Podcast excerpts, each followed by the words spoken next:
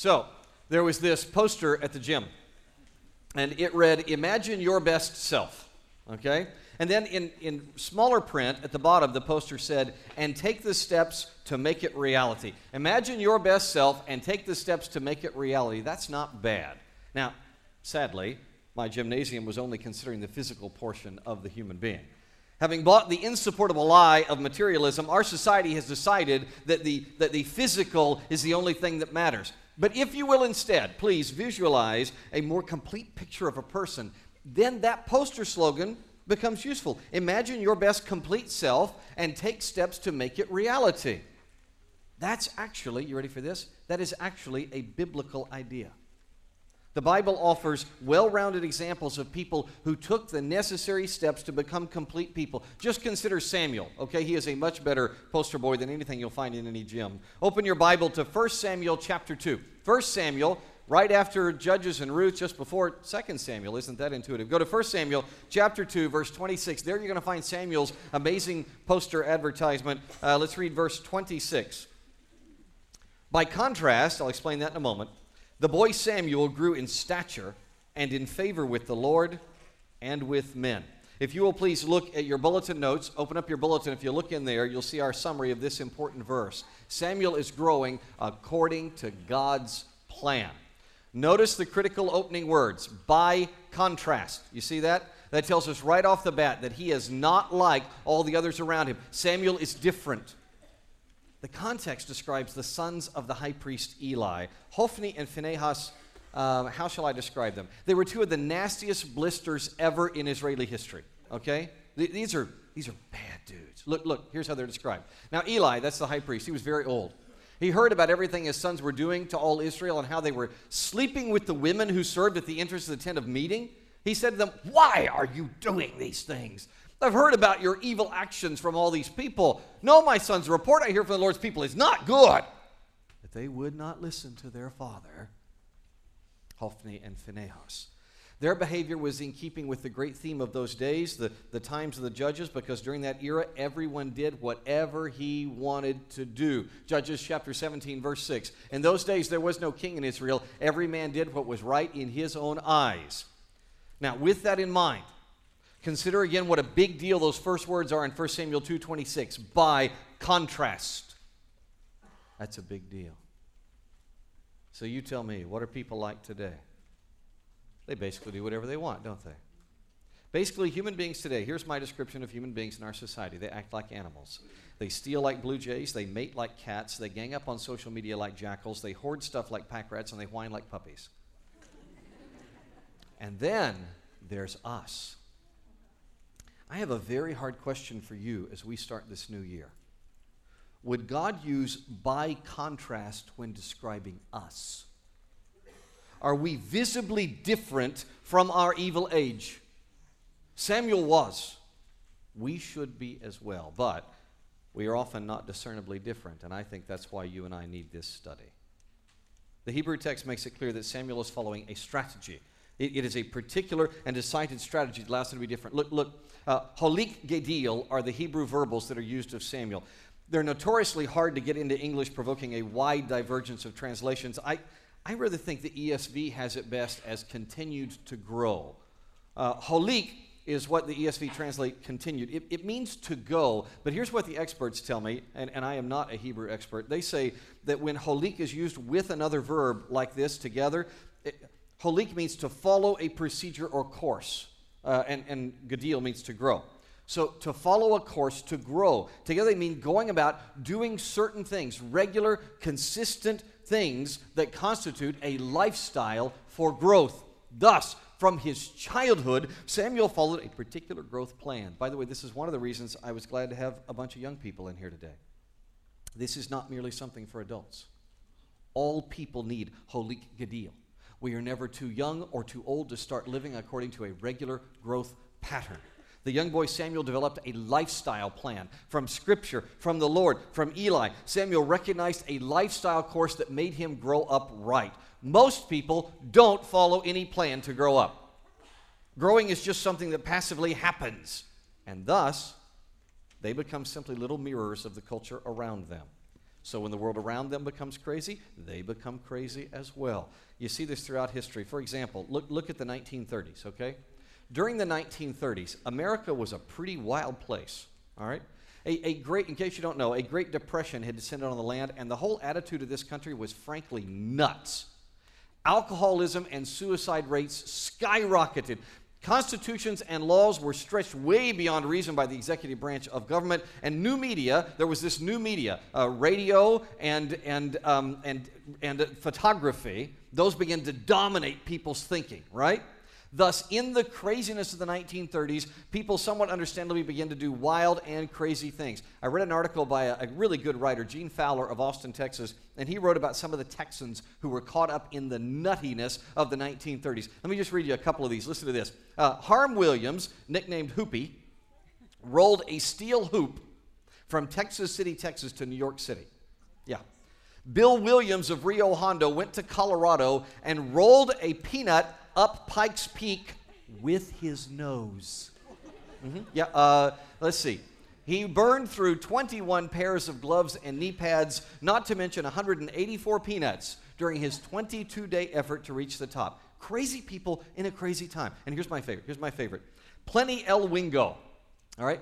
This man bought special glasses with rear view mirrors and walked backwards out of his failing restaurant in Abilene, Texas. He said he was going to walk backwards around the world. Wingo actually made it all the way to Boston and boarded a steamship for Istanbul. There, he was arrested by the Turkish authorities because they were sure he was insane. the U.S. consul got him out of prison, sent him back to America. He landed on the East Coast and walked backwards to Fort Worth. Now, compare all that nuttiness with Joe Rantz. Okay? Let me tell you about Joe. Joe was a poor young man living in the same era same struggles, but he became an Olympic champion instead of a goofy historical footnote. The, the excellent book, The Boys in the Boat, tells Joe's story. How many of you read The Boys in the Boat? It was a very popular, okay, quite a few. The, the difference was that instead of going insane like all the rest of America, Joe learned discipline. He learned self control. Rowing in crew for the University of Washington, Joe learned to follow God. Let me read you from one of Joe's sessions with George Pocock. Um, George Pocock was an incredibly talented British boat builder who happened to live in Seattle, and he discipled all the men in the University of Washington crew for about 40 years. Listen, listen to this. George Pocock. Pocock pulled out a thin sheet of cedar, one that had been milled down to three eighths of an inch for the skin of a shell. That's what they call racing boat, rowing boats, a shell. He, fixed, he flexed the wood and had Joe do the same. Pocock talked about the camber and the life it imparted to a shell when wood was put under tension. He talked about the underlying strength of the individual fibers in cedar and how, coupled with their resilience, they gave the wood its ability to bounce back and resume its shape, whole, intact, or how, under steam and pressure, they could take a new form and hold it forever. That ability to yield, to bend, to give way, to accommodate, he said, was sometimes a source of strength in men as well as in wood so long, so long as it was hemmed in by inner resolve and by principle. He took Joe to the end of a long I beam on which he was constructing the frame for a new shell. Pocock sighted along the pine keel, and he invited Joe to do the same. It had to be precisely straight, he said, for the whole 62 foot length of the boat. Not one centimeter of variance from one end to the other, or the boat would never run true. And in the end, that trueness could only come from its builder from the care with which he exercised his craft, from the amount of heart that he put into it. Pocock paused and stepped back from the frame of the shell and put his hands on his hips, carefully studying the work he had so far done. He said for him, the craft of building a boat was like religion. It wasn't enough to master the technical details of it. You had to give yourself up to it spiritually. You had to surrender yourself absolutely to it. When you were done and you walked away from the boat, you had to feel that you had left a piece of yourself behind in it forever, like a bit of your heart. He turned to Joe. Rowing, he said, is like that. And a lot of life is like that too, the parts that matter anyway. Do you know what I mean, Joe? Joe, a bit nervous, not at all certain he did, nodded tentatively, went back downstairs, and resumed his sit ups, trying to work it all out. We'll stop there. I hope you read the whole book. Let me ask you this why don't most Christians today act like Samuel? Why don't we listen to the George Pococks of our lives who are teaching us how to grow up straight? Why don't we throw ourselves into the right plan with discipline? Because we are caught up in the same nonsense as our forefathers. Let's look at today. Alcoholism and suicides have once again skyrocketed, just as they did in the 1930s. Constitutions and laws are stretched way beyond reason by the executive branch of governments, and new social media are dominating people's thinking. Once again, we have passively become mirrors of the backwards walking world around us. Of course, there are marvelous exceptions. I get to see the beauty of people who are following the right plan every week because I get to grow up with you people. Many people in this church have a deserved reputation for walking straight through a crooked and backwards world. I'm very proud of you. Scott Ross, a member of Frisco Bible Church, recently posted a great summary of this through his social media. Uh, he quoted management expert Ken Blanchard, by the way, who's also a brother in Christ. Ken Blanchard said this Nice guys may appear to finish last, but usually they're running in a different race. Close quote. If we, if we will run God's race with holik gadil, we, we, you know what we'll become? We'll become like Samuel, people who are different by contrast to all of those nuts who are around us. But I know, I know what many of you are thinking as you no doubt are saying to yourself in that uh, Mickey Mouse voice in your head, oh, that was only for the Old Testament. Surely that Samuel kind of growth plan doesn't apply to our Christian lives today. Thank you for asking, Mickey. It's a good question. Really? You think, do you think that Samuel's example doesn't fit a follower of Jesus? All right. Then you look up here at Luke chapter 2, verse 52, where we're going to learn that Jesus grew also according to God's plan. Luke chapter 2, verse 52. Read it with me, would you, everybody? Luke 2, 52, line by line. And Jesus increased in wisdom and stature and in favor with God and with people. Luke purposefully and pointedly parallels 1 Samuel. Did, did, did you notice that? Look, Obviously, this is a transcovenantal issue. Jesus himself grew the same way. And, and Luke even used prokopto, which is a great way to depict holik gadil into Greek. Prokopto, by the way, adds one dynamic that's really cool. Prokopto is the idea of sailing against headwinds, right? Of pushing on through adversity. Jesus increased, he grew despite adversity, despite culture. And look at the particular arenas in which God has for his people to grow. There's four of them. You see that? In wisdom, in stature, in favor with God and favor with people. When our kids were little, Jana and I used to play a really campy old Steve Green song all the time. They listened to this Luke 2, verse 52. And Jesus grew in wisdom and stature and in favor with God and men. And Jesus grew. And Jesus Oh, yeah. grew How many of you know this song? in wisdom. Okay, you grew up on this Jesus too. grew And Jesus grew in stature. in stature. And Jesus grew And Jesus grew in favor in favor with God. with God. It's that earworm of a song. And Jesus grew And Everybody. Jesus grew in wisdom. Come in on. wisdom. And Jesus grew Repeat him. Jesus Jesus grew in stature. in stature. And Jesus grew And Jesus grew in favor in favor with God with All right, what an earworm of a song. But if you hum that, all you do is hum the tune around my kids, and they well, first of all, they get angry, but they. They start singing, they start thinking about how Jesus grew. He increased the way Samuel did, the way we're supposed to, with a vision for where we're going and with a plan to get there. We're to grow in consistent persistence despite the headwinds, despite all the obstacles. Now, on the right side of our notes, we have room to examine each of these areas that God makes for our goals for growth. Let's start with growing in wisdom, okay? Growing in wisdom. We got to begin with this. What is wisdom? God gave the Hebrews an excellent word for wisdom, hukmeh. Hukmeh means skillful living. And by the way, this idea has been the basis in nearly every world culture for wisdom ever since the Hebrews first wrote this, for, for millennia, three millennia. To be wise is to be skillful at living. It's, it's, that's the thing in which God's people are to grow, to live tactically, carefully, craftily, skillfully. But one surely must ask in one's best uh, Nick Saban voice why is it so important to God for us to grow in wisdom? Nick Saban. We win. Okay, uh, yeah. Good question. Wisdom is important. Thank you, Nick. Wisdom is important. It's important to God because it changes lives. When God's people are wise, when they are growing in skillful living, you know what they do? They lead the world in goodness and in health. For example, consider the leaders of the tribe of Issachar.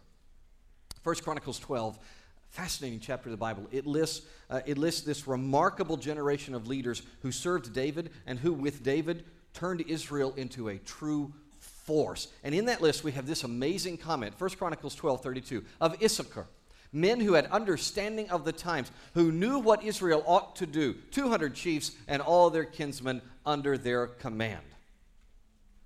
The, the people of Issachar were wise. They, they understood the times. That allowed them to help, to help King David change Israel and, and change the world.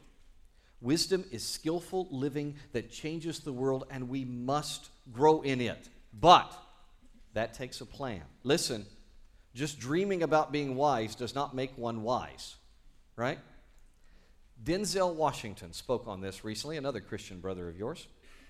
He was, he was encouraging a bunch of young actors on a stage. He was on a stage, and somebody was so moved by what Denzel was saying that they grabbed their phone without his permission. They grabbed their phone in the audience and they began to record. I want you to look and listen to this speech by Denzel as he's training these young actors. Listen. Understand this.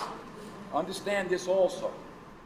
You have these dreams, and as Kenny said, dreams without goals remain dreams, just dreams, and ultimately fuel disappointment.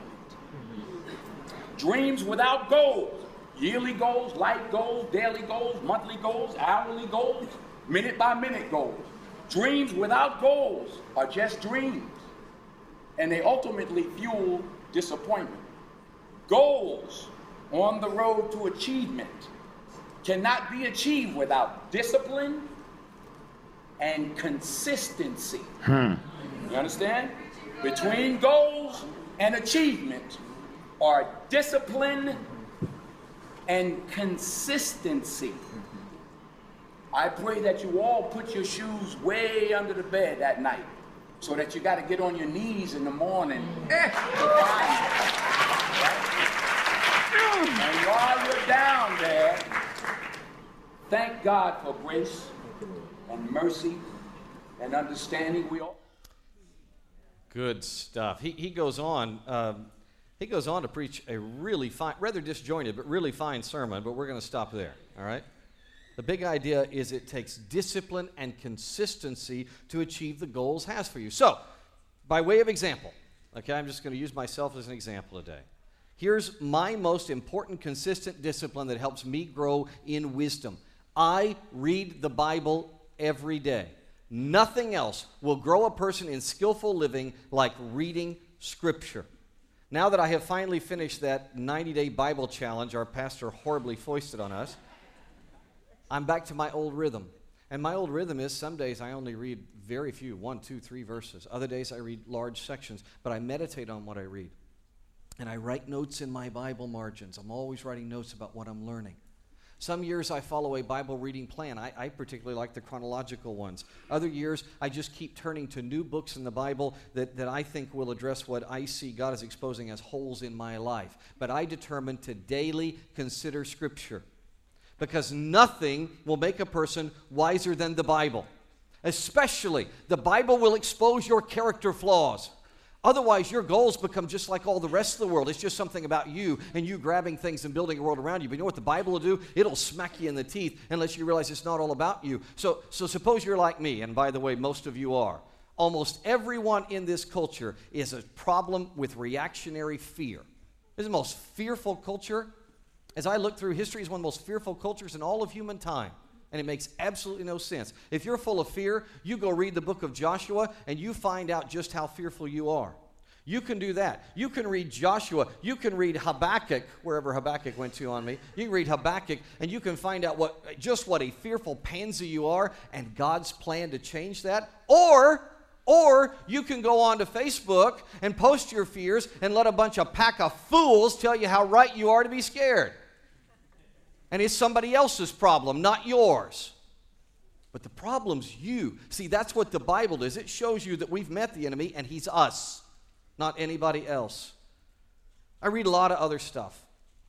I read two or three books every week. I really enjoy the great Greek thinkers. I like the Chinese writers like Confucius. I, I, I even get something out of fools like Rousseau and those horribly depressing books they make you read in high school.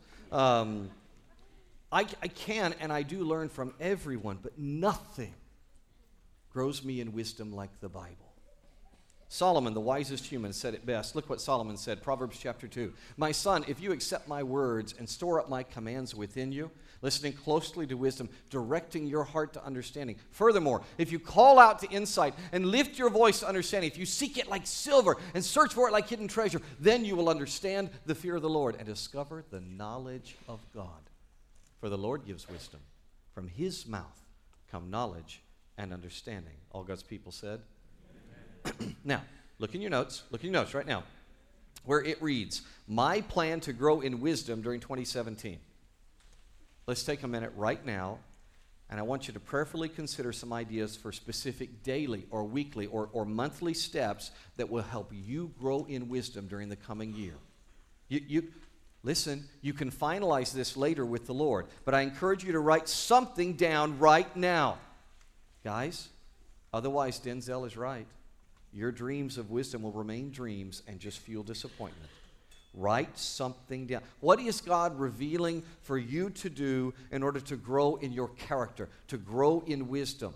If you don't have anything with which to write, Vicki has 14 pins in her purse right now. She can cover that whole section. Somebody near you, open up your purses, ladies, would you? Get, get out pins? There, there's so many engineers in this church. There's got to be some guy with a pocket protector and six pins. So you borrow borrow a, do you like that? That was good. Bar, borrow a pen right now and write something down.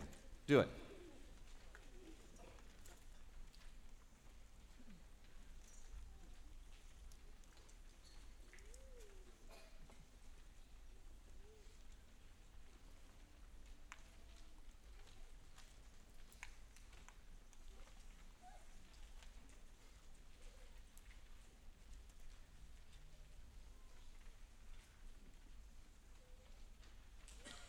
Beg you to bless my brothers and sisters. That from this beginning you will iron out with them the things that will help them grow in wisdom, and you'll do the same for me. In Jesus' name, amen. Secondly, Jesus grew in stature. Let's talk about growing in stature. Stature is a particularly Greek way of describing the human form. To grow in stature is to grow physically. Now, physical growth is one of those things the Bible just assumes. Uh, it's like breathing. It's rarely mentioned in the text because it's just a significant, ongoing, assumed part of life. We're told about some stature growth. We're, we're told how David uh, became strong by battling in the fields, watching over his flock. Uh, we're told how the Apostle Paul worked physically to master his body daily. Little hints like those. But for the most part, the Bible takes for granted that we're going to imitate Jesus in physically growing strong. So, again, merely as an example, here's how your lead pastor does that I pay an annual fee to the Frisco Athletic Center and I go there nearly every day of the week. Three days a week, sometimes four, I swim.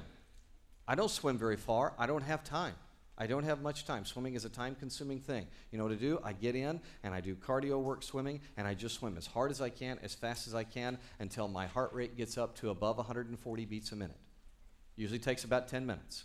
After about 10 minutes, my heart beats up above 140. I get out, I dry off, and I go to work. I got work to do.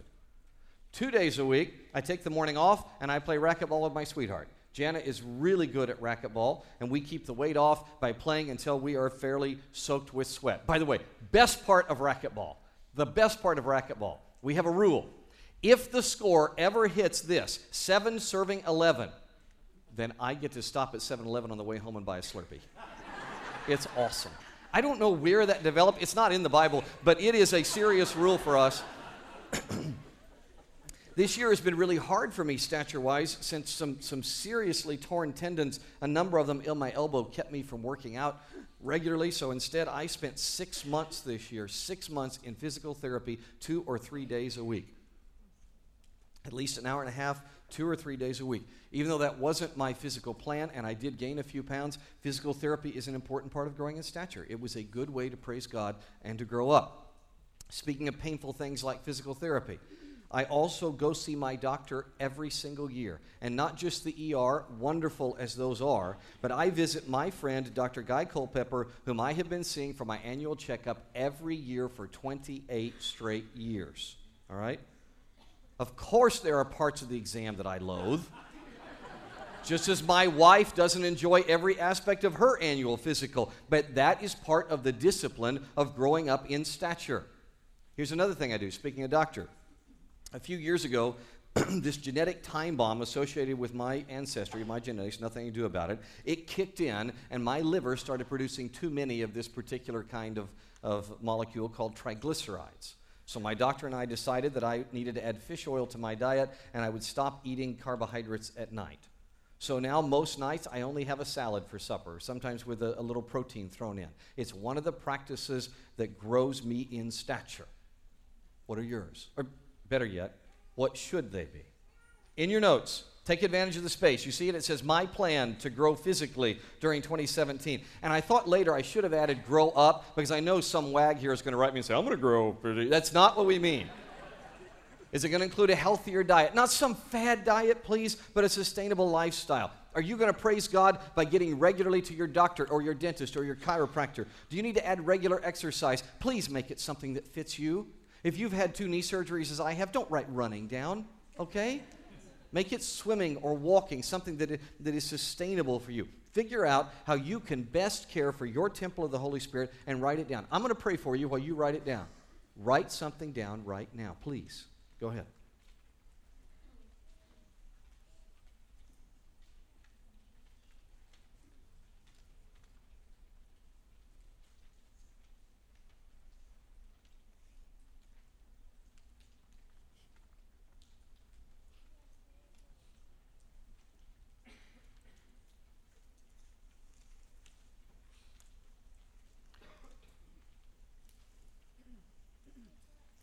Jesus also grew in favor with God.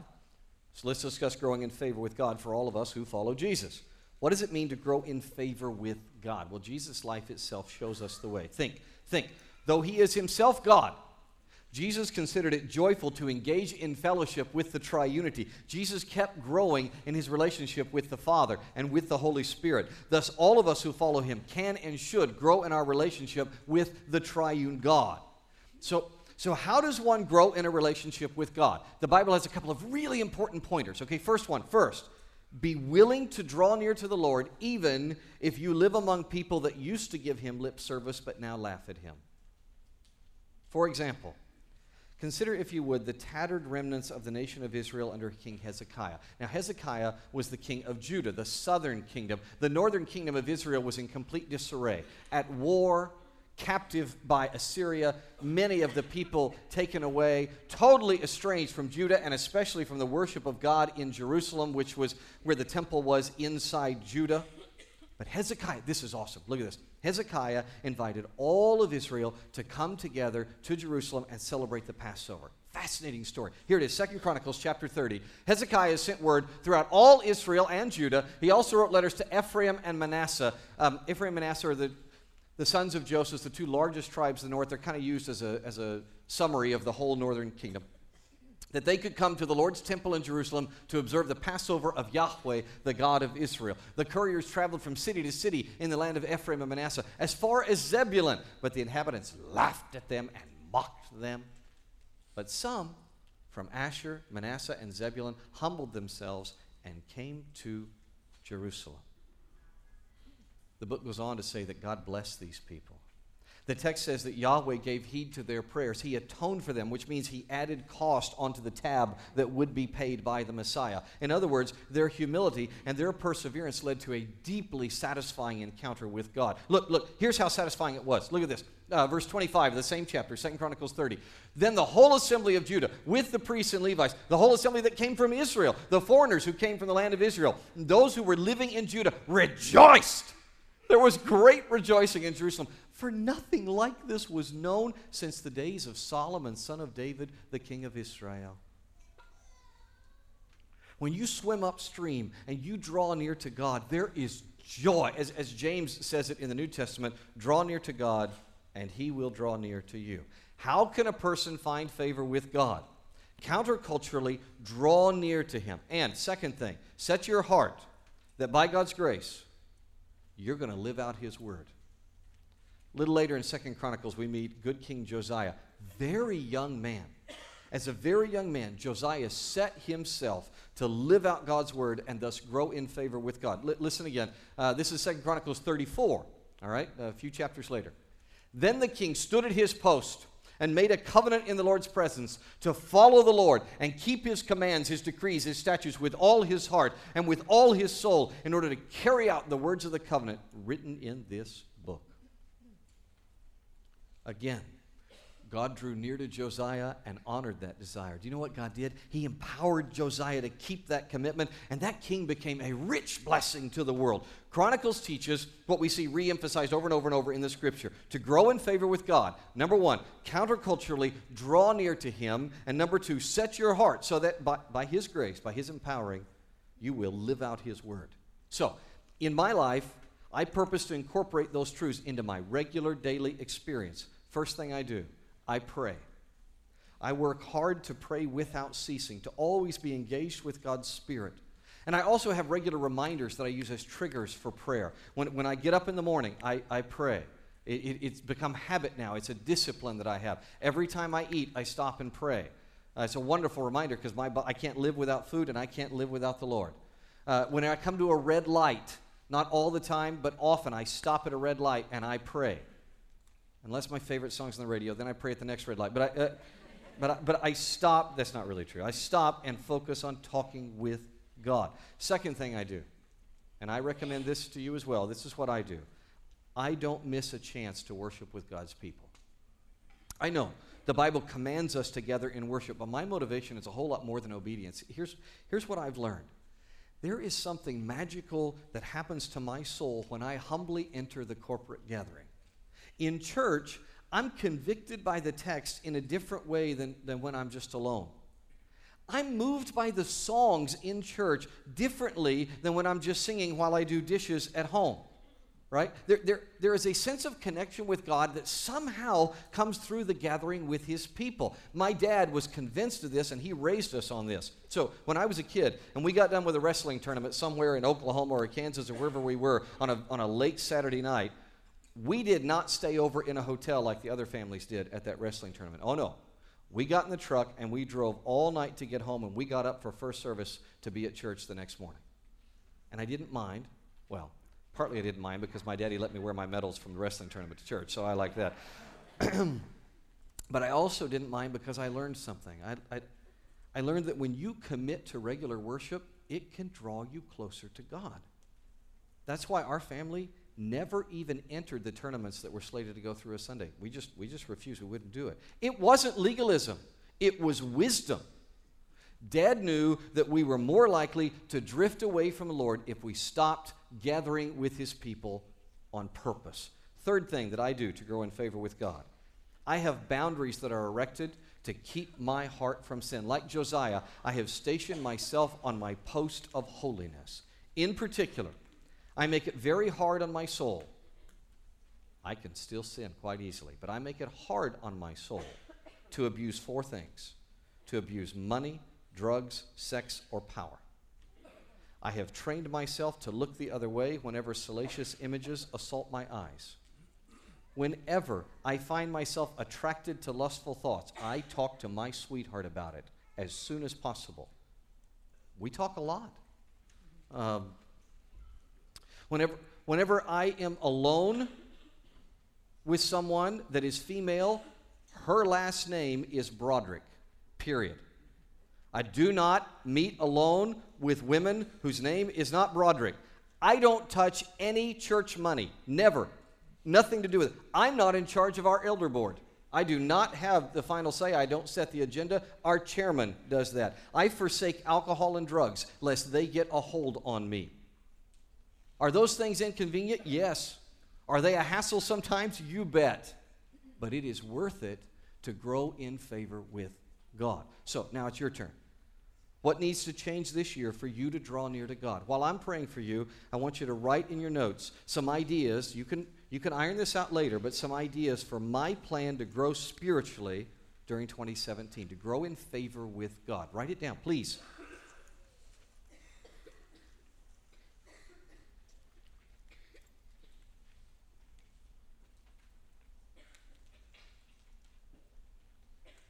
And even those of you who are really healthy and godly, and you are, you're wonderful, please don't write just stay the same. There's only one person here who's perfect, and his name's Jesus. Okay? And you're not him. Yeah, okay. Just want to make sure.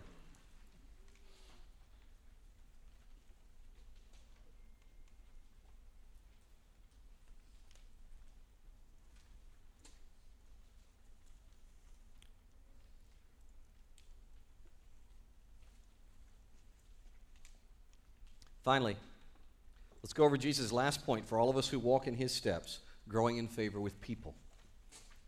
There was a time in my life when I would have covered this topic very briefly. I mean, after all, it's pretty simple. It's pretty simple. To grow with humans, you do the same thing you do with God. You listen to them, spend time with them, talk to them. It's simple, right?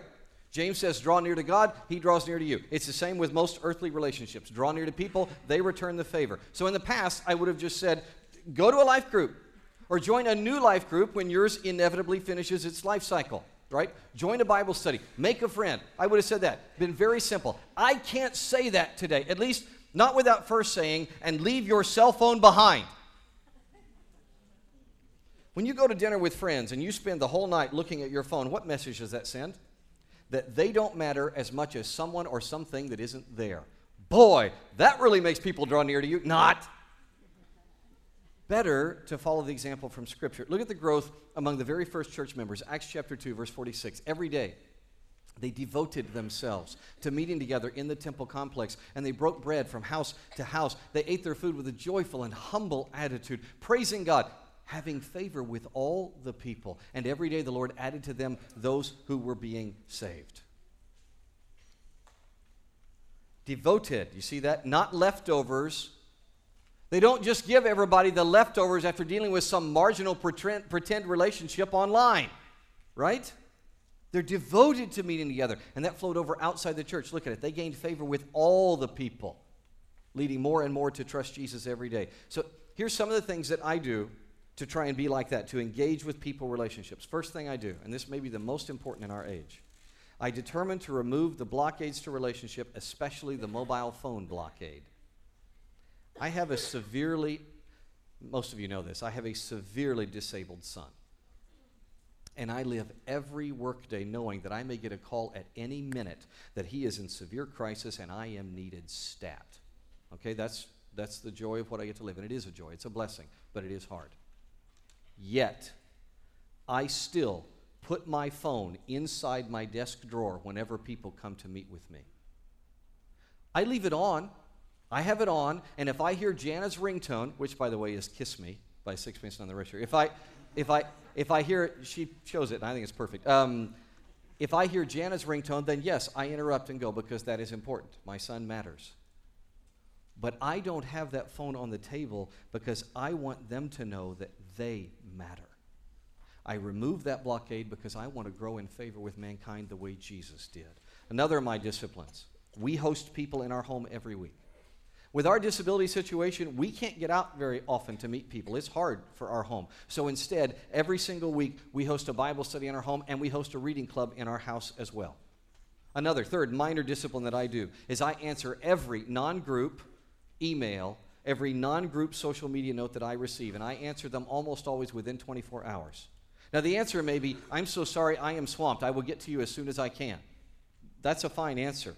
But regardless of what reply I send, every single person who writes me knows that they matter to the Lord and they matter to me. How about you? How will you consistently work to grow in favor with people? Right now, boy, some of you are desperately convicted about that answering email, and you should see your faces. Good for you. Uh, right now, scribble down some ideas about how you're going to grow relationally in 2017. Write it down. How are you going to grow relationally in 2017?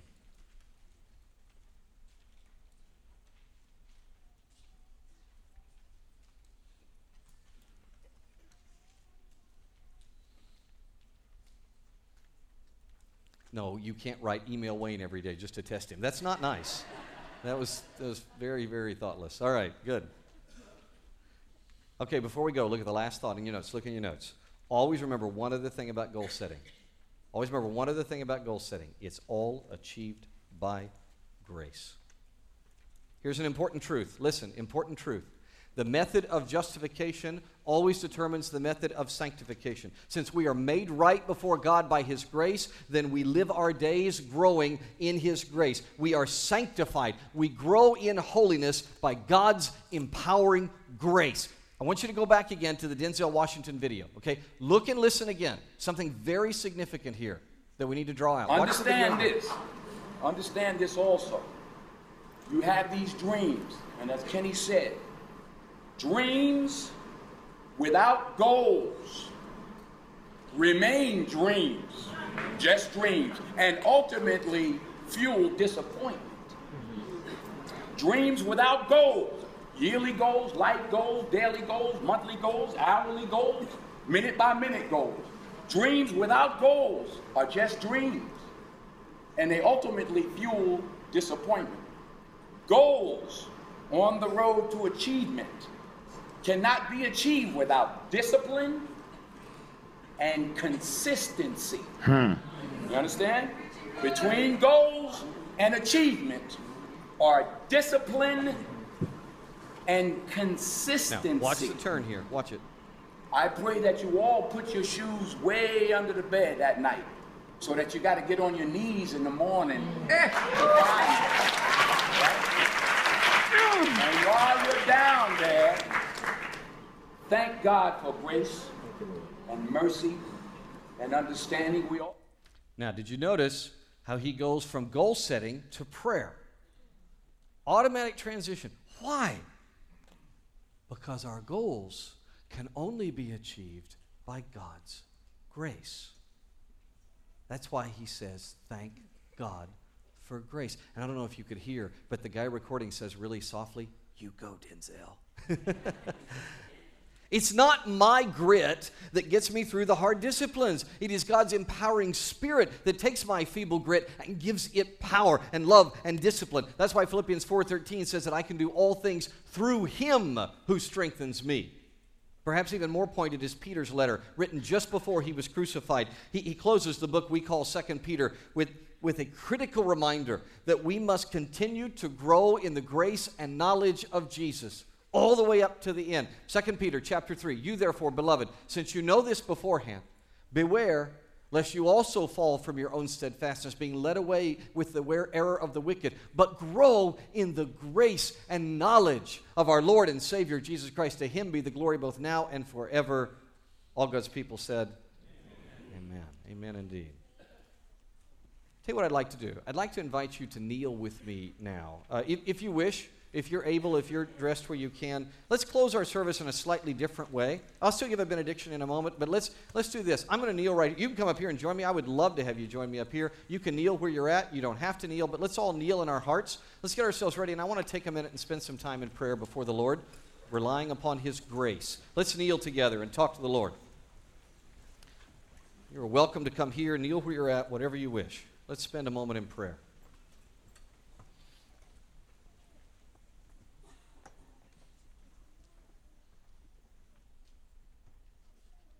Lord God Almighty, Father, Son, Holy Spirit, we want to be like Samuel. We want to be like Jesus.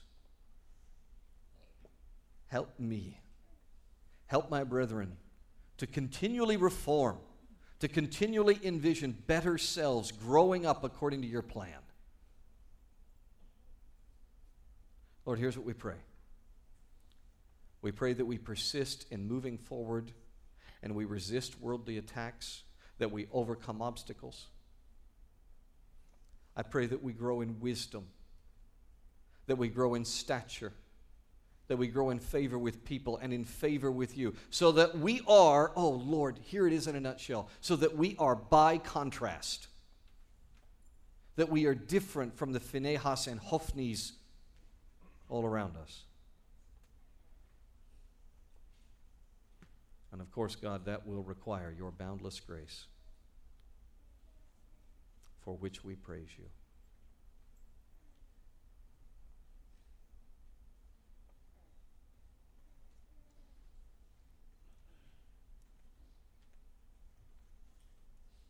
Friend, why don't you take a moment right now and pray through all the things that God brought to your mind as you were writing down or thinking through those four areas of growth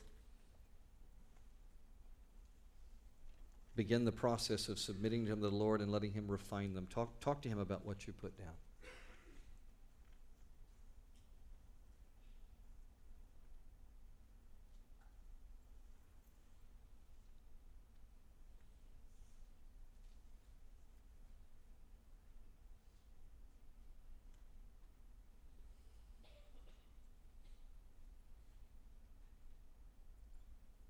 Talk to God specifically about your need for grace, a continuous reliance on Him, so that this doesn't just become some self help nonsense of which our world is full, but a genuine spiritual activity,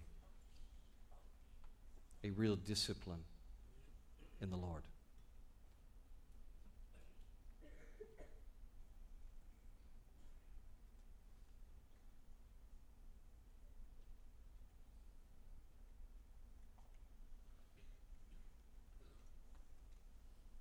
And now let me close us with a benediction. In fact, I'm going to do this while our prayer team comes forward. I apologize, prayer team. I did not warn you in advance, but you get to come forward now. And as the prayer team comes forward, let me pronounce this benediction on us all. Now may you and I go in the grace of our Lord and Savior Messiah Jesus, and in his grace may we grow up according to God's plan. All God's people said, Amen. Amen.